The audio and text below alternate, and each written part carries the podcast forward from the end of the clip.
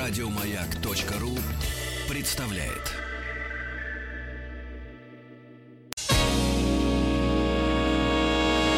Физики и лирики. Шоу Маргариты Митрофановой и Александра Пушнова.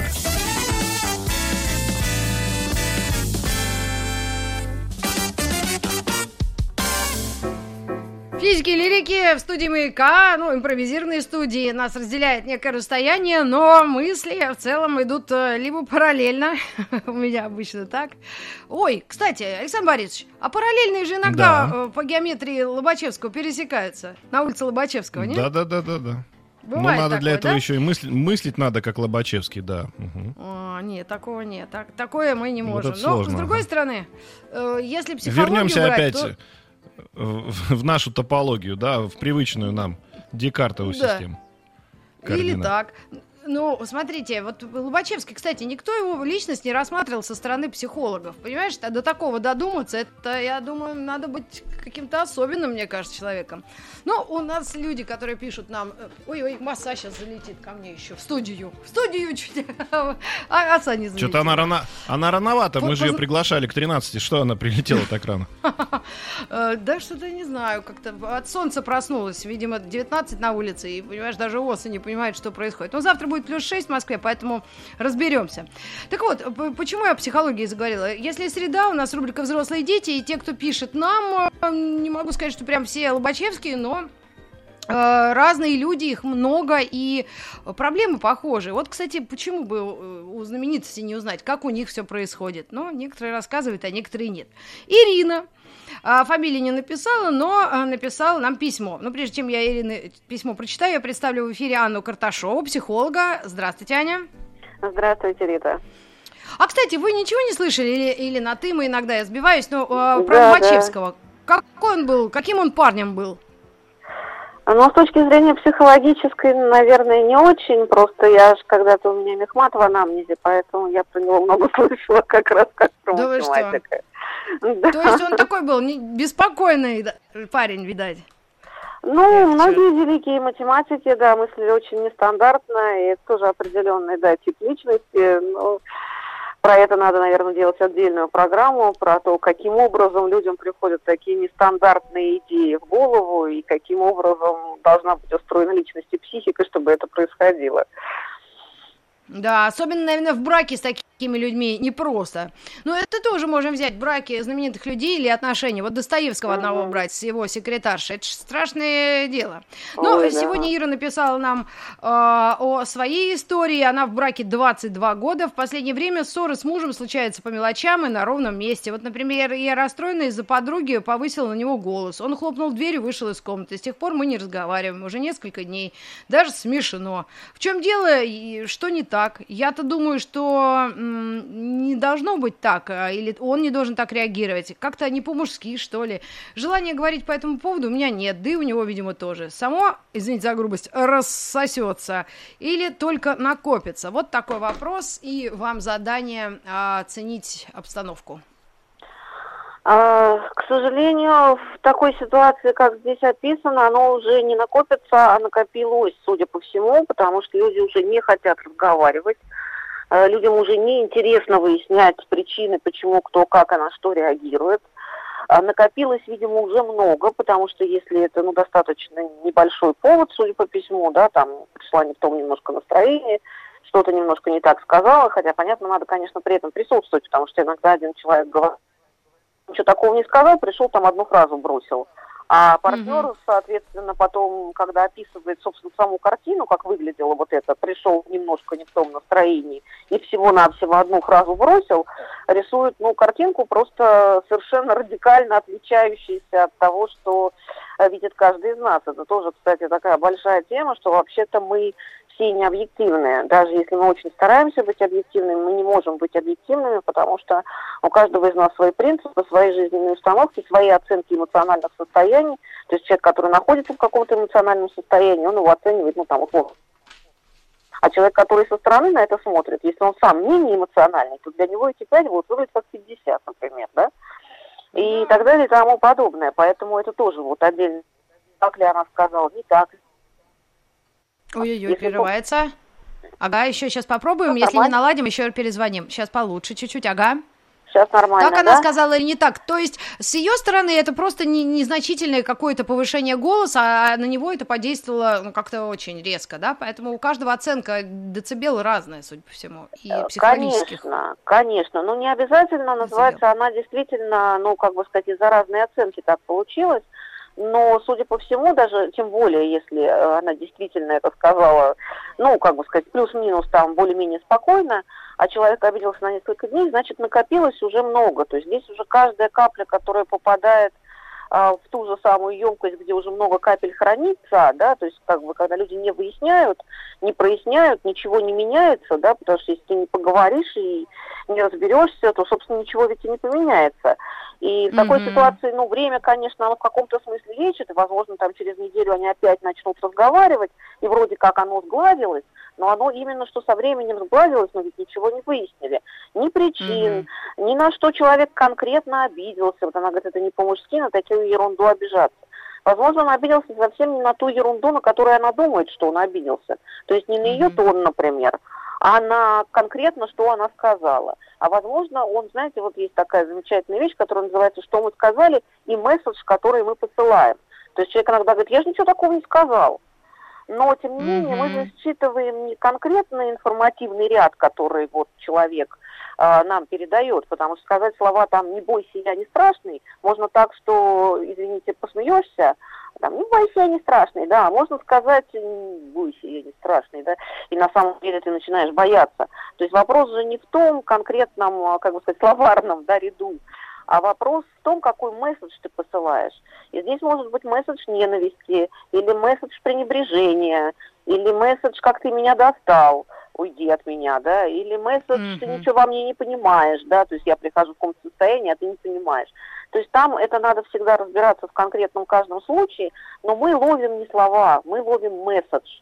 И вот э, эти месседжи, они как раз все равно копятся, да, он там раз почувствовал, что к нему, например, с пренебрежением, два почувствовал, например, что к нему с, с пренебрежением, особенно когда человек обесценивающий, такой сам по себе критичный, например, это очень часто происходит с партнерами таких людей, что они ловят постоянное пренебрежение, обесценивание, и оно копится, копится, да, время-то пройдет, вы как-то, наверное, помиритесь, но поскольку вы ничего не меняете, то э, ситуация будет только ухудшаться.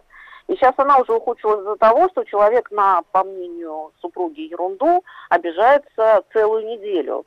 Но потом И будет не месяц. разговаривает. А это вообще как в школе, реакция школьников. А, Ну, конечно, Не это реакция школьников не разговаривать, и поэтому мы, конечно, как психологи всегда говорим, что самое главное разговаривать, что разговаривать надо не в моменте, не вот когда там что-то произошло, да, и Лё кто-то скандал. обиделся. Ага. давай приставать, что ты обиделся, я же ничего такого не сказал. Надо подождать э, момента, когда более-менее все будут в нормальном э, состоянии, чтобы это обсуждать. Но, тем не менее, обязательно это обсудить, потому что когда оно копится, потом пропадает обсуждать. И это самое печальное. Потому что когда у человека нет желания и мотивации что-то обсуждать, то вообще-то это такой не очень хороший прогностический сигнал. А, Это значит, что люди уже не, ну как бы сказать, не хотят, получается, налаживать отношения. Есть Да, а здесь так вот цифра живут. пугающая или как у всех, вот тех, кто слушает «Маяк», потому что когда мы э, там какие-то истории обсуждали, жизненные и разные э, человеческие, вот особенно летом, когда мы вели эфиры все из домов и э, вспоминали семейные хроники, 22 года совместной жизни. По э, отзывам наших слушателей, ветеранов, слушателей «Маяка», э, все по 50 лет вместе, и там уже как-то, а, дед вроде нормально, и, и нормально. Но сейчас люди как-то особенно, э, мне кажется, чуть более эгоистично относятся к себе, и вот это, э, например, пример о том, что нужно себя любить, он может просто, ну, отношения ну, а- закончиться могут, правильно? Если ты реально в этих отношениях себя, ну, ты расстраиваешься, они приносят больше негатива, чем позитива. Ну, отношения, конечно, могут закончиться, если, если они приносят больше негатива, чем позитива, и наверняка они туда идут.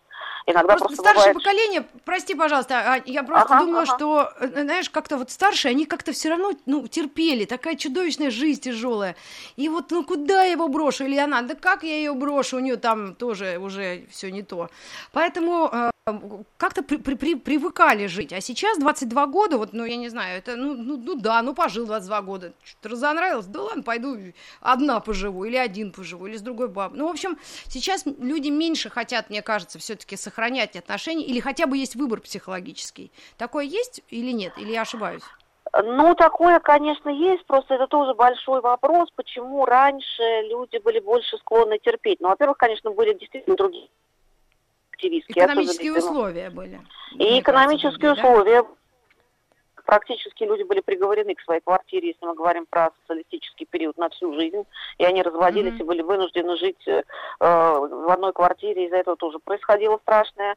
Вот, э, то есть зависимость такая, она, ну, как бы порождает терпение, потому что объективная реальность на нас всегда влияет, и если ты понимаешь, что ты не можешь расстаться, просто физически, по объективным причинам ситуации, то ты будешь терпеть больше.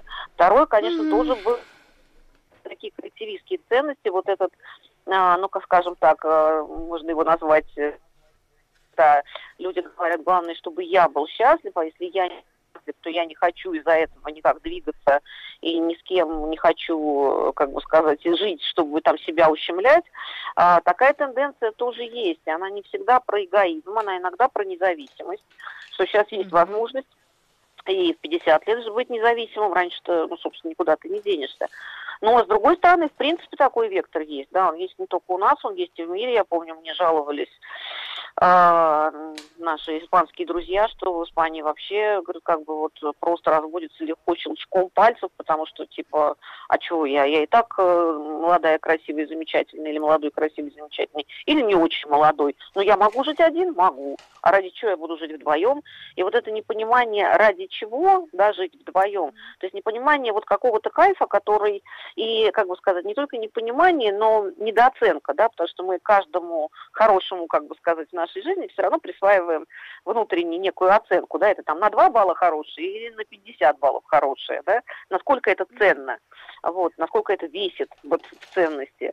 А, соответственно, вот весомость этой ценности, вот ценностей, которые про общение, про любовь, э, а, про заботу, про помощь друг другу, про то, насколько это, ну вот кайф действительно, когда ты кого-то любишь, не когда ты любим, потому что вот эгоистические ценности, если мы говорим про брак, выражаются в словах «ты меня не любишь», «я не чувствую твою любовь», «я хочу быть любимой там или любимым». А такие, скажем, ценности а, парные, да, вот семейные, они выражаются как классно, что я тебя я так хочу, чтобы у меня был кто-то, кого я могу любить. Вот эта любовь, которая живет во мне, она, если нет объекта, да, она там умирает, потому что ей некуда проявиться.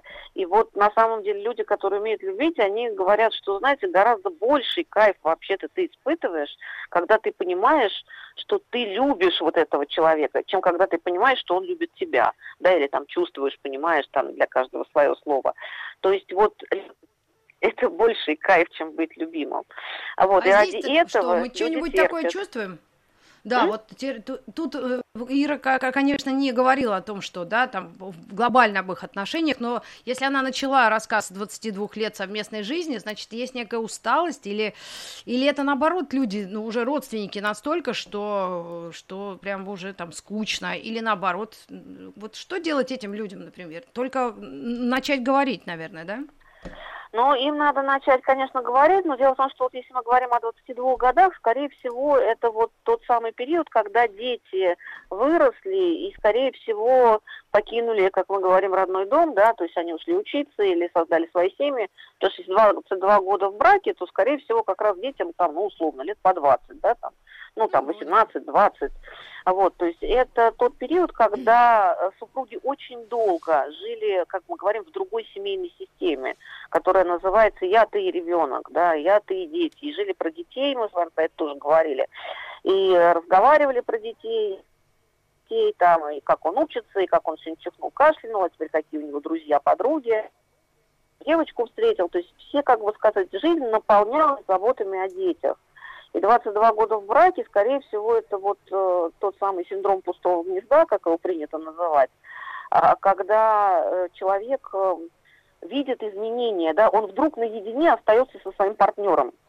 То есть как mm. бы нет того системообразующего семью элемента, который называется ребенок, очень важного, да, про которого обоим можно там жить, разговаривать, заботиться и так далее. И вот он ушел, и неожиданно идет раз, а нам с тобой вдвоем не про что потому что ребенок, конечно, mm. занимает очень много.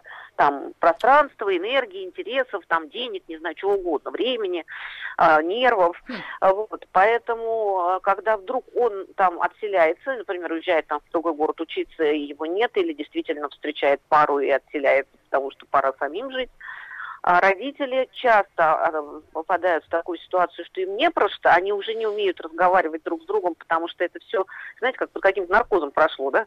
Был ребенок, ага. бац, нет ребенка, да? И они mm-hmm. не умеют взаимодействовать, они не понимают, что делать, они считают, что другой должен первым начать. Вот этого ну, на в общем, деле все непросто. Правда, из письма не, нет какого-то знания о детях, но я, ну, мы предположим, что есть. Но у нас еще осталась минута, а, а Анна Карташова, психолог у нас э, в гостях. Э, может быть, экспресс-метод Анны Карташовой для Ирины, нашей слушательницы. А, здесь мне чего-то тут мигнуло, еще разочек, если можно. Связь. Ну, вот какой-нибудь на минуту экспресс-метод на план действий, плана действий, вот так.